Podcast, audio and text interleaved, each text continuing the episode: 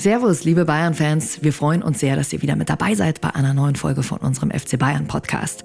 Und diese Folge, das kann ich euch versprechen, die geht richtig in die Tiefe. Sie befasst sich mit einem Thema, das wirklich alle Generationen verbindet, die Förderung von Talenten. Worauf kommt es dabei an? Wie sieht der Weg nach oben aus? Und was wird beim FC Bayern dafür getan, dass die jungen Spieler bestmöglich unterstützt werden?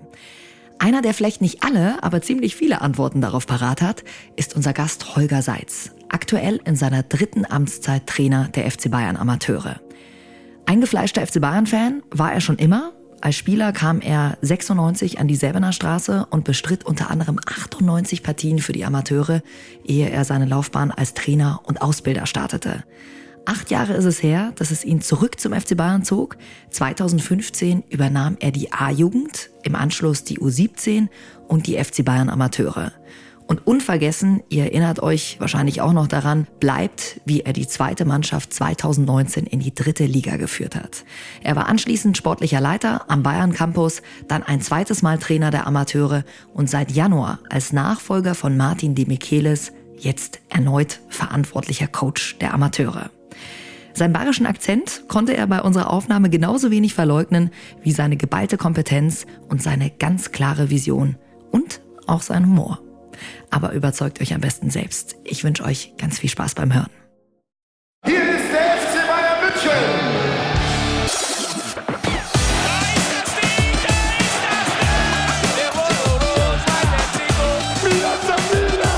Der FC Bayern Podcast.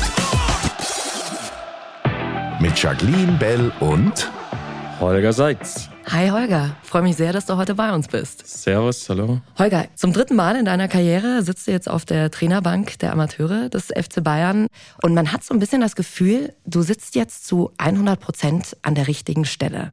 Du stehst für Kontinuität, genau das braucht die Mannschaft gerade und ich würde fast sagen, kaum einer kennt sich besser aus im Bereich der Talentförderung. Holger, wenn du dem jungen Holger Seitz heute eine Sache mit deiner heutigen Erfahrung als Spieler, als Trainer und als sportlicher Leiter mitgeben könntest, was wäre das? Sich auf die Stärken zu konzentrieren, zu fokussieren, sich äh, immer wieder bewusst machen, was man kann, wo das Besondere ist, weil es in Stresssituationen dann, wenn es wirklich spannend wird auf dem Fußballplatz, eben notwendig ist zu wissen, äh, was einen besonders macht. Also Stärken, Stärken. Genau. Das glaube ich ist sehr, sehr wichtig äh, für junge Spieler, weil, sich, weil sie aus meiner Erfahrung heraus sehr oft hören, äh, was sie alles nicht können. Man neigt dazu, als Trainer ähm, zu sagen, was nicht funktioniert. Das ist natürlich auch die Aufgabe, den Spielern klarzumachen, wo sie noch Verbesserungspotenzial haben. Aber aus meiner Erfahrung heraus sprechen die Spieler zu häufig von Dingen, die sie nicht können. Mhm. Bevor wir über die Philosophie und die Schwerpunkte deiner Arbeit sprechen, wie wichtig zum Beispiel gute Kommunikation ist oder wie man eben bei jungen Spielern Selbstvertrauen richtig aufbaut, erstmal kurz zu dir und deiner Leidenschaft, Talente zu entwickeln. Woher kommt diese Leidenschaft, Holger? Ich kann nur sagen, dass es mir tatsächlich Spaß macht, äh, die Jungs äh, weiterzuentwickeln. Die Dinge, die ich selber erlebt habe als junger Fußballspieler. Ich bin ja damals auch mit 16 Jahren von zu Hause losgezogen, aus dem tiefsten Niederbayern, dann äh, weggegangen und war in einem Fußballinternat und äh, weiß, wie, wie schwierig es ist, wie emotional schwierig das ist, sein Elternhaus in frühen Jahren zu verlassen. Und äh, ja, das hat mich dann geprägt, habe dann äh, erleben dürfen in meiner Fußballerkarriere, wie schön das ist, erfolgreich Fußball zu spielen mit allen Höhen und Tiefen. Und irgendwie begeistert es mich, äh, die jungen Spieler dann auch zu begleiten mit meiner Erfahrung. Und ich habe das Gefühl, dass die Spieler, Eltern und auch Berater sehr dankbar sind, wenn man weiß, wovon man spricht. Und das Gefühl habe ich eben, äh, dass ich glaube schon viel Erfahrung mitbringe, eben aus meiner eigenen Zeit als Spieler. Würdest du sagen, das ist die größte Motivation, dieses Erfahrung weitergeben? Den Spielern zu helfen, weil sie äh, große Ziele haben. Äh, viele Spieler in Deutschland, auf der ganzen Welt haben dieses Ziel, irgendwann einmal in der Bundesliga oder höchstmöglichst Fußball zu spielen. Und das ist leider nicht ganz so einfach, äh, diese Dinge, diese Ziele dann auch zu erreichen. Und wenn ich Jungs, Eltern helfen kann, mit meinen Tipps diese Steine, die einem immer wieder in den Weg geworfen werden, wegzuräumen, dann motiviert mich das. Ich spüre da oder habe in der Vergangenheit eine große Dankbarkeit gespürt bei Eltern, bei Spielern, wenn man ehrlich mit ihnen spricht und ihnen äh, Lösungsansätze gibt und nicht dem spricht, was alles nicht funktioniert, sondern für sie da ist, ihnen eben äh, ja, den Weg aufzeigt, wie es funktioniert. Du hast gerade über die Steine gesprochen, die im Weg liegen. Welche sind das? Was sind die größten Herausforderungen momentan in der Talentförderung? Die, ja, das ganze Paket ist ziemlich umfangreich. Ich weiß, dass auf die Spieler sehr, sehr viel einprasselt. Äh, die neuen Medien, äh, dann sind sie alle in einem Alter, wo viele ihrer Freunde ja andere Dinge machen, als wie sich jetzt auf den Fußball zu konzentrieren. Ich glaube, dass das auch wichtig ist für unsere Nachwuchsfußballer, dass sie auch ein Leben außerhalb des Fußballplatzes haben. Allerdings ist es aufgrund der großen Zeitproblematik mit Schule, mit Ausbildung, mit Leistungssport, den wir betreiben äh, am FC Bayern Campus, schon sehr, sehr schwierig, äh, dann nur den Fokus auf andere Dinge zu legen. Aber um eben eine gewisse Leichtigkeit äh, auf dem Fußballplatz herzustellen, ist es aus meiner Erfahrung heraus sehr wichtig, eben sich abzulenken und den Kopf mal frei zu bekommen mit anderen Dingen. Ja, um dann auch wieder voll durchstarten zu können. Dirk Teschke ist einer deiner langjährigen Wegbegleiter, ob damals während deiner aktiven Zeit bei Fürstenfeldbruck oder jetzt hier beim FC Bayern als dein Co-Trainer. Er kennt dich sehr gut und er hat uns erzählt, was er ganz besonders an dir schätzt. Also ich bin mir ziemlich sicher, dass für Holger die Förderung und die Entwicklung äh, eines jeden einzelnen Spielers bei uns im Kader, aber auch im Nachwuchsbereich bei uns beim FCB die oberste Priorität hat und ähm, ja, jetzt nicht seine eigene Karriereplanung. Der Antrieb ist immer besser zu werden unter dem Motto hart, aber auch herzlich. Ähm, Holger ist immer mal für einen Spaß zum Haben ähm, selbst in den Mannschaftsbesprechungen haut er mal den einen oder anderen Jog raus, wo sich dann ähm, der ein oder andere Spieler in der Sitzung dann das Lachen und das Schmunzeln schon erheblich ähm, ja, verkneifen muss. Dirk hat deinen Führungsstil jetzt als hart, aber herzlich beschrieben. Wie würdest du deine Philosophie, deinen Führungsstil in Bezug auf die Nachwuchsarbeit definieren? Ja, ich glaube, dass man ehrlich mit den Spielern umgehen muss, auch wenn es manchmal weh tut. Aber hier habe ich die Erfahrung gemacht, dass es irgendwann mal dankbar dafür sind, wenn man ihnen ehrlich sagt, äh, wie der Leistungsstand ist, wo ihre Schwächen sind. Ich finde schon Schwächen ansprechen, aber dann halt auch mit, einem entsprechenden, mit einer entsprechenden Lösung hinterher. Wir sind im Leistungssport, äh, die Jungs haben alle große Ziele und ähm, das geht halt nicht äh, so ohne weiteres. Da ist manchmal oder eigentlich immer eine Klarheit gefragt. Wie man die Klarheit dann rüberbringt, glaube ich, hängt da von dem jeweiligen Spieler ab. Der Kommunikationsweg oder der Weg, wie man mit Spielern äh, spricht, ist unterschiedlich. Für den einen oder anderen Spieler muss man sich mehr Zeit nehmen, damit er versteht, wie man es meint. Bei einem anderen Spieler ist das kurze, knackige, die kurze, knackige dann Ansage hilfreich. Und wiederum, das rauszufinden, braucht man Empathie. Man muss sich mit den Spielern grundsätzlich, glaube ich, viel auseinandersetzen, um ein Gespür zu entwickeln für den Spieler, um dann entsprechend da coachen zu können. Lass uns mal zu den Schwerpunkten deiner Arbeit kommen. Wie würdest du die definieren? Ja, voll im Detail. Mir geht es um die Weiterentwicklung des einzelnen Spielers. In erster Linie ihm seine Stärken klar zu machen und das geht nicht mit pauschalen Ansagen, es geht ums Detail, es geht um konkrete Hinweise, wie kann der Spieler, der einzelne Spieler seine Fähigkeiten noch besser machen. Und äh, das ist mein Ansatz, das ist auch meine Leidenschaft. Einfach, wenn ich erkennen kann, dass die Spieler an sich arbeiten, dazu muss nicht immer sofort alles funktionieren.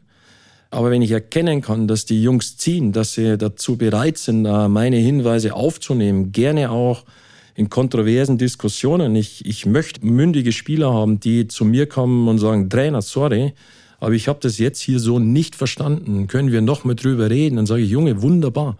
Genau das ist der Weg. Weil irgendwann in der 89. Minute, wenn auf dem Spielfeld wichtige Entscheidungen zu treffen sind in einer Bruchteil einer Sekunde, dann brauche ich selbstbewusste Spieler, die wissen, dass sie bei mir eben Entscheidungen treffen können. Und wenn das der Fall ist, darf oder kann oder wird wahrscheinlich so sein, dass nicht jede Entscheidung richtig ist. Aber im gemeinsamen Austausch dann werden wir uns durch solche Lösungen oder Entscheidungen dann gemeinsam weiterentwickeln.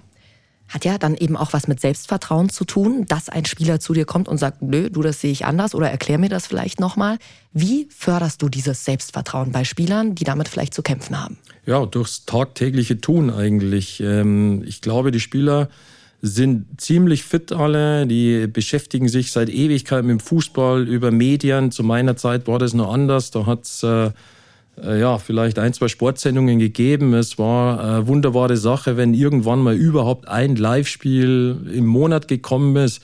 Heutzutage ist es so, dass äh, die Spieler und auch die Spielerinnen am Campus draußen alle Möglichkeiten haben, ihr Spiel zu, zu analysieren, sich Spiele anzuschauen. Das große Thema ist dann meines Erachtens, dass man es wieder runterbrechen muss aufs Wesentliche dass die Jungs dazu in der Lage sind, auf dem Fußballplatz vielleicht sogar erst einmal nur die ganz elementaren Dinge des Fußballs auf den Platz zu bekommen. Ich habe den Eindruck, dass sie teilweise zu viel im Kopf drinnen haben, zu viel Wissen schon drinnen haben und dadurch das Spiel infolgedessen kopfgesteuert wird. Und das ist was, wo ich jetzt weniger haben möchte. Das heißt, die Zielsetzung ist es, dass die Jungs am Wochenende, wenn der Schiri anpfeift, mit einem Gefühl der Leichtigkeit auf dem Fußballplatz stehen, dass sie Bock haben zu kicken, dass sie ein gutes Gefühl haben. Das ist schon einer unserer Aufgaben als Trainer oder als Staffteam, diese Leichtigkeit dann äh, zu entwickeln. Holger, du bist heute unser Experte beim Thema, wie fördere ich Talente richtig? Und da schließt sich auch gleich die Frage an, welche Rolle spielt da die Persönlichkeitsentwicklung deiner Spieler neben der fußballerischen Ausbildung? Ja, die Persönlichkeitsentwicklung hilft den Jungs dann auch später mal sich durchzusetzen im, im Leistungssport. Ähm, wir wissen, dass es leider nur sehr wenige Spieler schaffen werden, sich bis in die erste Liga durchzusetzen was zur Folge hat, dass wir durchgängig durch alle U-Mannschaften hindurch die duale Ausbildung favorisieren und sehr viel Wert darauf legen mit unserem Pädagogenteam am Campus, dass die Jungs zu jeder Phase ihrer fußballerischen Ausbildung auch zugleich noch eine schulische Ausbildung oder eine berufliche Ausbildung absolvieren. Hierfür gibt es sehr gute Beispiele. Äh, aktuell ist es Angelo Brückner, der seine kaufmännische Ausbildung bei uns äh, abgeschlossen hat im Fanshop.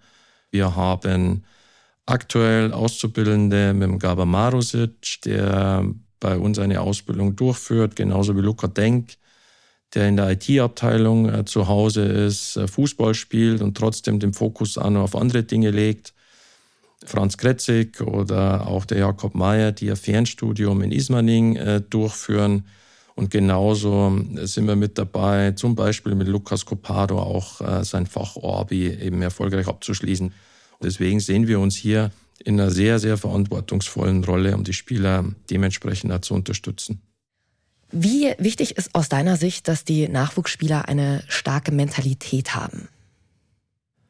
Ja, die Frage ist, welche Mentalität? Starke Mentalität, glaube ich, ist, ist wichtig diese Persönlichkeitseigenschaften, um sich wirklich durchzusetzen, um hartnäckig an sich zu arbeiten, nicht zu früh äh, sich mit bestimmten Situationen zufrieden zu geben, ist etwas, wo am Ende für mich der entscheidende Faktor ist. Mhm.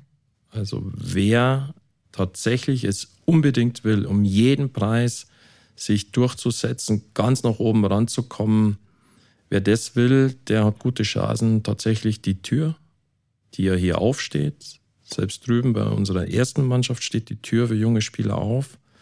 Aber am Ende werden die durchmarschieren, äh, die halt das wirklich bis in die kleinste Muskelphase hinein auch wollen und nicht nur davon sprechen. Kannst du als Trainer so etwas fördern, eine Mentalität? Also dieses Ich will das bis in die letzte Phase oder ist das etwas, das am Ende der Spieler tun muss? Ja, ich glaube, das muss vom Spieler kommen. Hm. Natürlich kann man als Trainer immer wieder mal Impulse geben, aber das ist relativ schnell dann auch wieder verbraucht. Also zu Spielern, die ich zu häufig anschieben muss, wo ich zu häufig eben mal dieses Maximale einfordern muss, habe ich aus der Erfahrung heraus erkennen können, dass es dann irgendwann nicht mehr reichen wird, weil wenn die Spieler dann den Weg in den Profifußball in den Herrenbereich eben auch machen werden, hat der Cheftrainer nicht die Zeit, den einzelnen Spieler dann äh, permanent dazu zu animieren, an seine Leistungsgrenze zu gehen. Diese Spieler werden irgendwann dann durchs Raster fallen und werden überholt von vermeintlich in der Jugend weniger talentierten Spielern. Die Mentalität ist das alles Entscheidende. Sagst du ihnen das dann auch so ehrlich in dem Moment? Das sage ich den Spielern ganz genauso. Mhm. Aber auch nicht als Prediger, der dann hundertmal das Gleiche erzählt. Die schlauen Spieler, die werden das verstehen, was ich damit meine. Und alle anderen, die meinen, es besser zu wissen, werden dann schon die, die Rechnung dafür bekommen. Das, das meine ich ja nicht böse, aber andere werden sie dann überholen. Du hast selbst zwei Zwillingstöchter im Teenageralter. Du weißt, wie es ist, wenn die erste große Liebe und die ersten Partys anstehen. Und du hast es vorhin schon angesprochen, dass es deiner Meinung nach auch wichtig ist, dass die Spieler außerhalb des Trainings Zeit für sich haben. Wie lässt sich das jetzt bei eurem straffen Trainings- und Spielplan wirklich umsetzen? Ja, da muss ja jeder Spieler für sich selber schauen, dass er da seine Zeitfenster findet. Ich habe da überhaupt nichts dagegen, äh, wenn die Jungs dann auch so ein bisschen um die Häuser ziehen, einfach auch da draußen äh, mit Jugendlichen, Erwachsenen, jungen Erwachsenen Kontakt haben. Aber ob das dann, es ist, glaube ich, ja von Spieler zu Spieler unterschiedlich. Der eine entspannt, wenn er sich gemütlich ins Café sitzt und, äh, keine Ahnung, den Kicker beispielsweise liest und der andere findet seine Entspannung halt am Wochenende in irgendeinem Club und kommt da auf gute Ideen möglicherweise. Das wichtig ist nur, glaube ich, dass Fußball nicht alles ist. Ähm, das ist ein Traum, äh, den einige hier erleben können. Sie haben eine große Zielsetzung. Aber ich finde, es ist sehr, sehr wichtig im unmittelbaren Umfeld dieser Spieler, dass es, dass das ganze Leben nicht nur auf Fußball aufgebaut ist, weil durch Verletzungen kann das sehr, sehr schnell gehen und dann bricht möglicherweise ein ganzes Leben zusammen. Und das haben die Spieler hier nicht verdient. Also kein Spieler hat das verdient. Deswegen animiere ich immer dazu, oder auch der ganze Campus, äh, sich äh, auf andere Dinge auch noch zu konzentrieren, wie ausschließlich auf Fußball. Holger, du hast gerade schon Kreativität und Ideenreichtum angesprochen. Wie fördert man Kreativität und Ideenreichtum bei den Spielern? Ja, auf dem Platz, äh, indem man die Regeln einfach minimiert. Ich war ja in der Trainerausbildung tätig für den Bayerischen Fußballverband und auch für den DFB in der A-Lizenz und bei den Lehrproben habe ich dann schon immer festgestellt, dass es teilweise am Fußballplatz ausgeschaut hat, äh, wie, wie auf einer Einflugschneise am Flughafen. Da waren zigtausend Hütchen und jedes Hütchen zum Beispiel grenzt ja den Laufweg ein. Also das heißt, um Kreativität zu fördern, muss man als Trainer äh, sich schon ganz genau überlegen, welches Verhalten löst die jeweilige Regelauslegung aus. Mhm. Und ich habe den Eindruck, dass weniger mehr ist. Also in einem normalen Fußballspiel auf zwei Tore, in einem engen Feld, gibt es zigtausend Entscheidungen in, in jeder Sekunde des Spiels. Mhm. Natürlich gibt es sinnvolle Provokationsregeln äh, in einem Fußballtraining, ja, um eine bestimmte Kreativität dann auch auszulösen. Aber ich kann mich an äh, Pep Guardiola erinnern. Hier, da war ich A-Jugendtrainer, haben viele Trainingseinheiten angeschaut. Das war überschaubar, wie er seine Trainingseinheiten aufgebaut hat. Also die Regelauslegungen meine ich damit oder Hütchen. Aber in diesem Training war alles drinnen. Es war unwahrscheinlich, welches Feuer, wie jeder Spieler an seine Leistungsgrenze gehen musste.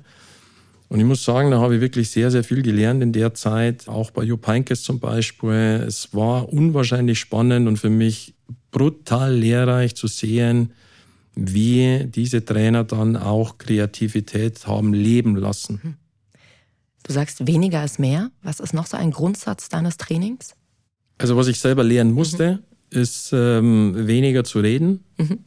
Ähm, das meint als Trainer, all die Dinge, die man so im Kopf hat, auch sofort irgendwie an die Spieler weitergeben zu müssen. Das war bei mir zu Beginn meiner Zeit bei Bayern München auch der Fall. Ich glaube, von mir behaupten zu können, dass ich sehr reflektiert bin. Das, was der Kollege Dirk Teschke vorhin auch gesagt hat, dass ja. es darum geht, besser zu werden, immer besser zu werden. Das trifft natürlich auch auf mich zu. Und das war einer der Punkte, wo ich früher eben zu viel gecoacht habe, weil ich gemeint habe, ich muss mein ganzes Wissen in der jeweiligen Situation sofort an die Spieler und Staff weitergeben. Und hier ist es definitiv so, dass auch weniger mehr ist. Mhm. Erstmal kurz drüber nachdenken, mhm. es zusammenpacken und dann erst rausgeben. Olga, wie hilfst du deinen Spielern, ihre Ziele zu setzen und wie motivierst du sie dann auch, die zu erreichen? Also das große Ziel haben sie ja alle, das ist bei allen gleich. Sie wollen in die Fußball-Bundesliga. Ich hoffe auch, dass alle das Ziel haben, hier auf dem Platz 1 trainieren zu dürfen, zu können oder eben mal in der Allianz Arena ihren Einsatz äh, zu bekommen. Ich hoffe, dass alle dieses Ziel erstmal haben. Dann gibt es natürlich schon Unterschiede, das muss man leider auch so sagen, dass für Spieler A die dritte Liga das Höchstmögliche ist, was er spielen kann. Und für den anderen Spieler geht es dann wirklich rein in die erste Liga. Und äh, deswegen sind die Zielsetzungen irgendwann mal, finde ich, schon unterschiedlich. Man kann sagen, pauschal, jeder soll dahin kommen, wo es für ihn das Höchstmögliche ist. Das ist so, dass wir unterschiedlich talentierte Spieler haben. Trotzdem kann es für einen Spieler A sein Maximales sein, wenn er in die dritten oder in die zweite Liga kommt. Und für einen anderen wäre ja zweite Liga Enttäuschung, weil er vom Talent her einfach begabter ist. Mhm. Und das, äh, das gilt schon rauszufinden und den Spielern dann und auch dem Umfeld zu gegebener Zeit auch ja, sie abzudaten, wie ich als Trainer die Situation einschätze. Mhm. Und wie bringst du diese zwei, ich sag mal, Spielertypen dann zusammen? Sie müssen ja auch in einem Team zusammenarbeiten mit den unterschiedlichen Zielen. Ja, ähm, ich glaube, der größte Egoist wird versuchen, dass die Mannschaft funktioniert, weil am Ende sind erfolgreiche Mannschaften spannend und ich glaube, das muss man Spieler verstehen. Je besser die Mannschaft funktioniert, je besser wir harmonieren, je größer der Team Spirit ist, umso besser wird der einzelne Spieler auch reinfinden in Spiel oder gute Saison insgesamt spielen können. Deswegen ist der Team Spirit einfach dieses äh, fokussierte auch als Mannschaft, nicht nur für den einzelnen Spieler, sondern auch als Team, als Mannschaft extrem wichtig. Und äh, wer das nicht versteht, der hat das Spiel an sich äh, nicht richtig verstanden. Und da achte ich sehr, sehr genau darauf, nicht nur bei den Spielern, auch bei allen Staffmitgliedern drumherum, wir wollen alle etwas erreichen und jeder hat seinen Teil proaktiv, also in die richtige Richtung, damit auch einzubringen. Jetzt hast du viel darüber gesprochen, dass ihr die Leichtigkeit fördert. Weniger ist mehr. Ich kann mir vorstellen, dass man in diesem Alter auch manchmal Grenzen setzen muss. In welchen Situationen ist das der Fall? Wenn sie zu viele, zu viele reden wollen. Also es gibt Spieler und äh, ihr Umfeld, die meinen, äh, man kommt in die Fußball-Bundesliga durch Gespräche und nochmal Gespräch und Trainer kann man denn nicht nochmal sprechen. Ja, das ist wichtig, um sich ja auszutauschen, das habe ich ja vorhin einmal gesagt, aber am Ende geht es um die Dinge, die auf dem Platz passieren. Und äh, sagt man ja so schön, äh, die Wahrheit liegt dann auf dem Platz. Und das müssen einige dann schon verstehen, dass sie zu mir kommen können. Ja, aber am Ende ist es mir wichtig, weil wir vom Fußball reden, dass sie die jeweiligen Antworten auf dem Platz geben und dass sie auf dem Platz maximale Leistung abrufen. Und das heißt nicht, dass jede Situation im Training dann auch funktionieren muss. Ich möchte nur, dass sie ans Limit gehen. Ich, ich kann keine Trainingseinheiten sehen, wo Spieler nicht am Limit sind. Das, weil ich weiß, das ist nutzlose Zeit. Wir haben ja vorhin einmal davon gesprochen, dass, dass die Zeitfenster sehr eng sind durch Schule, durch Freunde, äh, durch so viele Dinge, die die Jungs immer zu leisten haben in so einer Woche.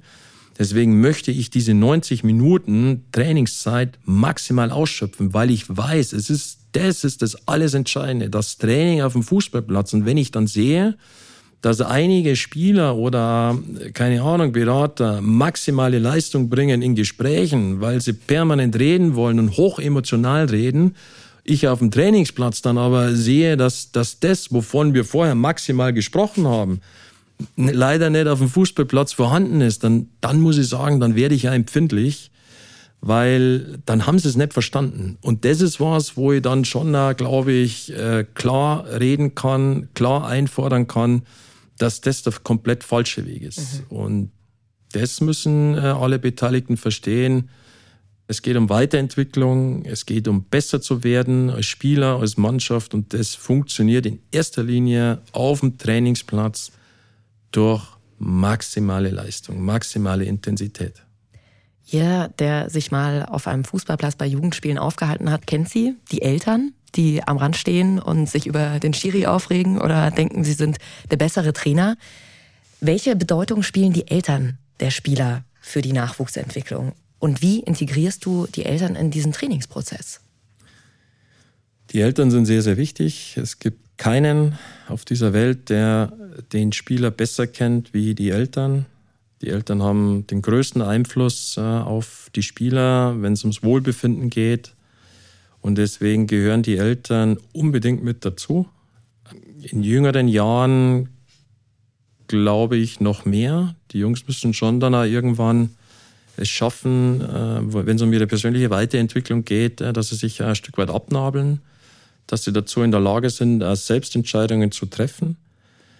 Wir haben am Campus ähm, Gesprächsleitfaden entwickelt, der Thema gerecht wird, nämlich dass wir in jüngeren Jahren eben an festgesetzten Terminen die Eltern einladen und regelmäßiges Feedback geben über das, was war, wie die aktuelle Situation ist äh, und wie die Prognose ist.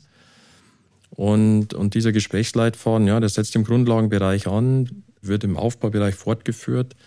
Und im oberen Bereich, also im Leistungsbereich U17, U19, U23, können dann die Spieler selbst entscheiden, ob sie alleine kommen oder ob sie ihre Eltern noch mit dabei haben möchten. Die Message ist, dass die Eltern eine sehr, sehr wichtige Rolle mit einnehmen. Du hast ja durch deine wiederholte Trainertätigkeit einige Spielergenerationen erlebt. Inwiefern unterscheidet sich die heutige von den vorigen?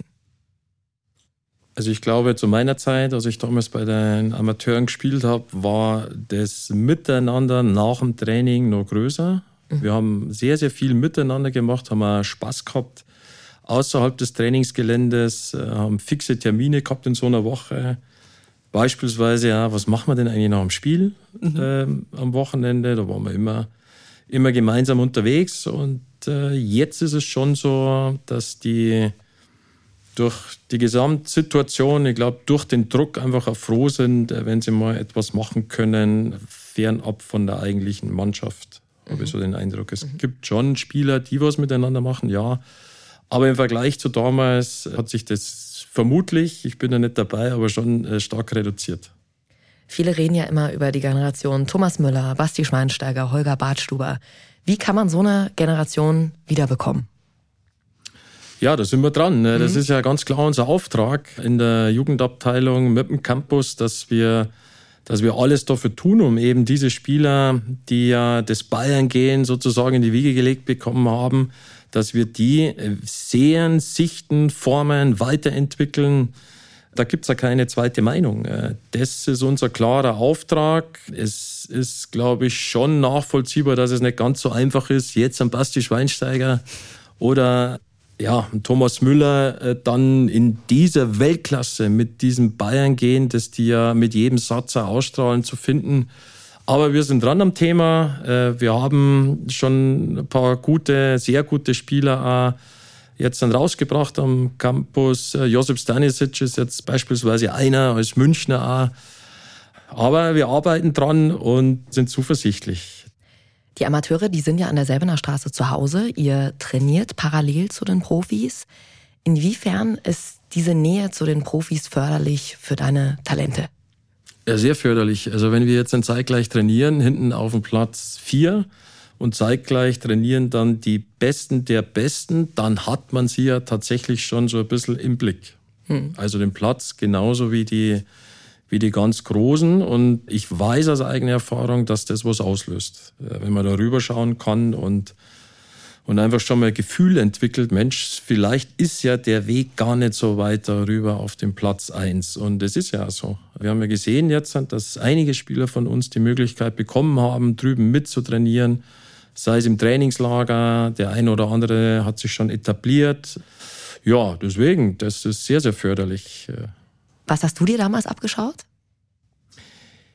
Mir fällt spontan eine Situation ein, Spielersatztraining. Ich glaube, es war 5 gegen 5. Und Oliver Kahn wollte mittrainieren. Er hat zwar mhm. einen Tag vorher gespielt, aber er wollte die Einheit machen und Spielersatztraining dann mit den Ersatzspielern und zwei Amateurspielern Von diesen zwei Amateurspielen war dann einer ich und tja, ich war dann halt im Team vom Olli Kahn. So, und es war dann schon so, dass da schon Druck auf dem Kessel war. Also das musste schon alles funktionieren, was ich da so gemacht habe, weil ich wusste hinter dir, da könnte es zum Brodeln werden. Ähm, und das sind dann schon so Situationen, wo ich weiß, wie es ist, wenn man da drüben auf dem Platz steht. Das ist dann schon nochmal alles ganz anders. Mhm. Also da kann der vermeintlich einfacher Pass, den man zu Hause in meinem schönen Niederbayern einfach spielt, weil, weil es halt in Niederbayern ist. Aber auf dem Profiplatz, das ist alles nochmal ganz anders. Ähm, da ist, das ist eine andere Situation, ein anderes Gefühl, eine andere Stimmung. Äh, das, und das spürt man als junger Spieler, wenn man da drüben unterwegs ist. Äh, irgendwie ist das gerade anders. Und so war es damals bei mir auch. Das ist schon ein anderer Druck, weil ähm, unsere Profis machen fast keine Fehler. Mhm. Also in ihrem Spiel. Es ist unfassbar, wie sie trainieren, wie jede Trainingseinheit einfach ein wirklicher Wettkampf ist. Ähm, da macht es Zuschauen im Training schon einen Riesenspaß und Deswegen soll, ist man schon dazu angehalten, als Nachwuchsfußballer dann aufzufallen, indem er halt jetzt nicht so viele Fehler macht. Mhm. Und vielleicht mal mit einem Auge rüber zu gucken, wenn die ja. Profis trainieren. Ja, das machen sie ja. ja. ja. Du hast es mit den Amateuren ja schon mal geschafft, den Aufstieg in die dritte Liga. Wie wertvoll wäre jetzt ein Aufstieg in die dritte Liga für eine noch bessere Ausbildung deiner Talente? Ja, ist ja unsere Zielsetzung, dass wir schon wieder hoch wollen in die dritte Liga. Die Frage ist, wie man es schafft. Und da wollen wir heute von unserem Weg nicht abkommen also auf junge Spieler zu setzen. Und unsere Überzeugung ist eben die Jugendausbildung, den jungen Spielern, den eigenen Spielern aus der Jugendabteilung die Möglichkeit der Weiterentwicklung in der U23 zu geben. Da haben wir schon gesehen, jetzt auch in diesem Jahr, dass die Jungs halt dann schon eine gewisse Zeit brauchen, um sich zu akklimatisieren. Es ist ganz was anderes, in der U19 Bundesliga zu spielen, als wir jetzt dann in einer Herrenliga, die sehr abgezockte Spieler schon drinnen hat. Es ist nicht ausgeschlossen, mit so einer jungen Mannschaft den Aufstieg zu packen. Allerdings muss man schon damit einkalkulieren, dass der eine oder andere Spieler noch Zeit braucht, um sich dann im Herrenbereich durchzusetzen. Mhm. Also die Art und Weise, wie man aufsteigt, glaube ich, ist für uns sehr, sehr wichtig. Wir haben jetzt in der Folge viel über deine Philosophie, deine Schwerpunkte, deine Arbeit als Nachwuchsförderer gesprochen. Zum Abschluss haben wir noch eine Sprachnachricht von Dirk, deinem langjährigen Wegbegleiter, dem noch eine Frage auf dem Herzen brennt. Wir haben ja in den letzten Jahren einiges miteinander erlebt. Viele schöne Siege, ein paar bittere Niederlagen. Es waren ein paar Meisterschaften dabei. Viele, viele spannende Momente. Ja, aber auch viele, viele lustige Situationen. Ja, es ist ja bei dir so, dass du an den Spieltagen oftmals relativ spät aus der Kabine wieder rauskommst. Und da kann ich mich an eine Situation erinnern in Madrid bei Atletico in einem Youth League-Spiel. Wie war denn das da nochmal so ganz genau? Wie war das da nochmal so ganz genau, Holger?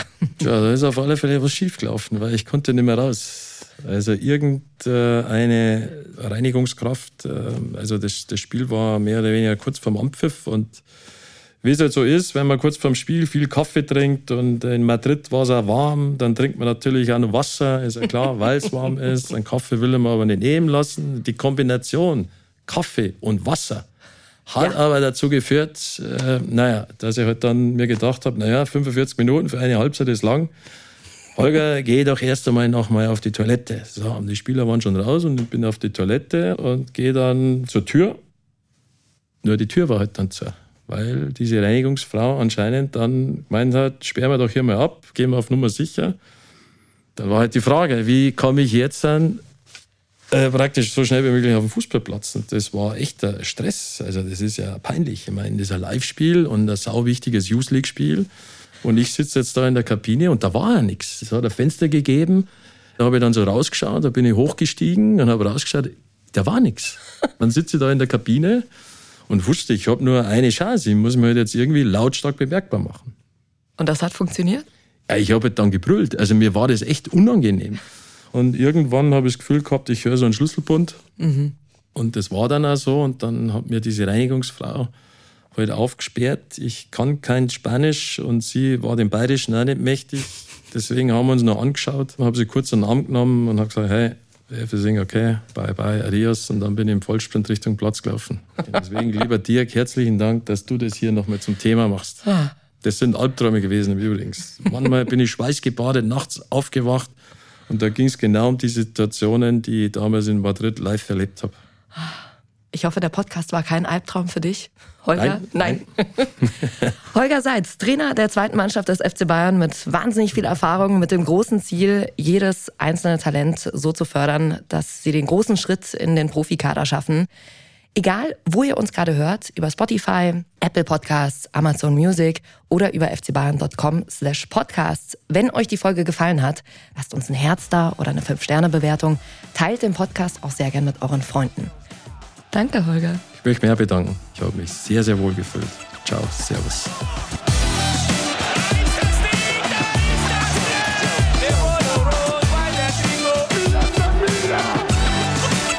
Ich habe fertig.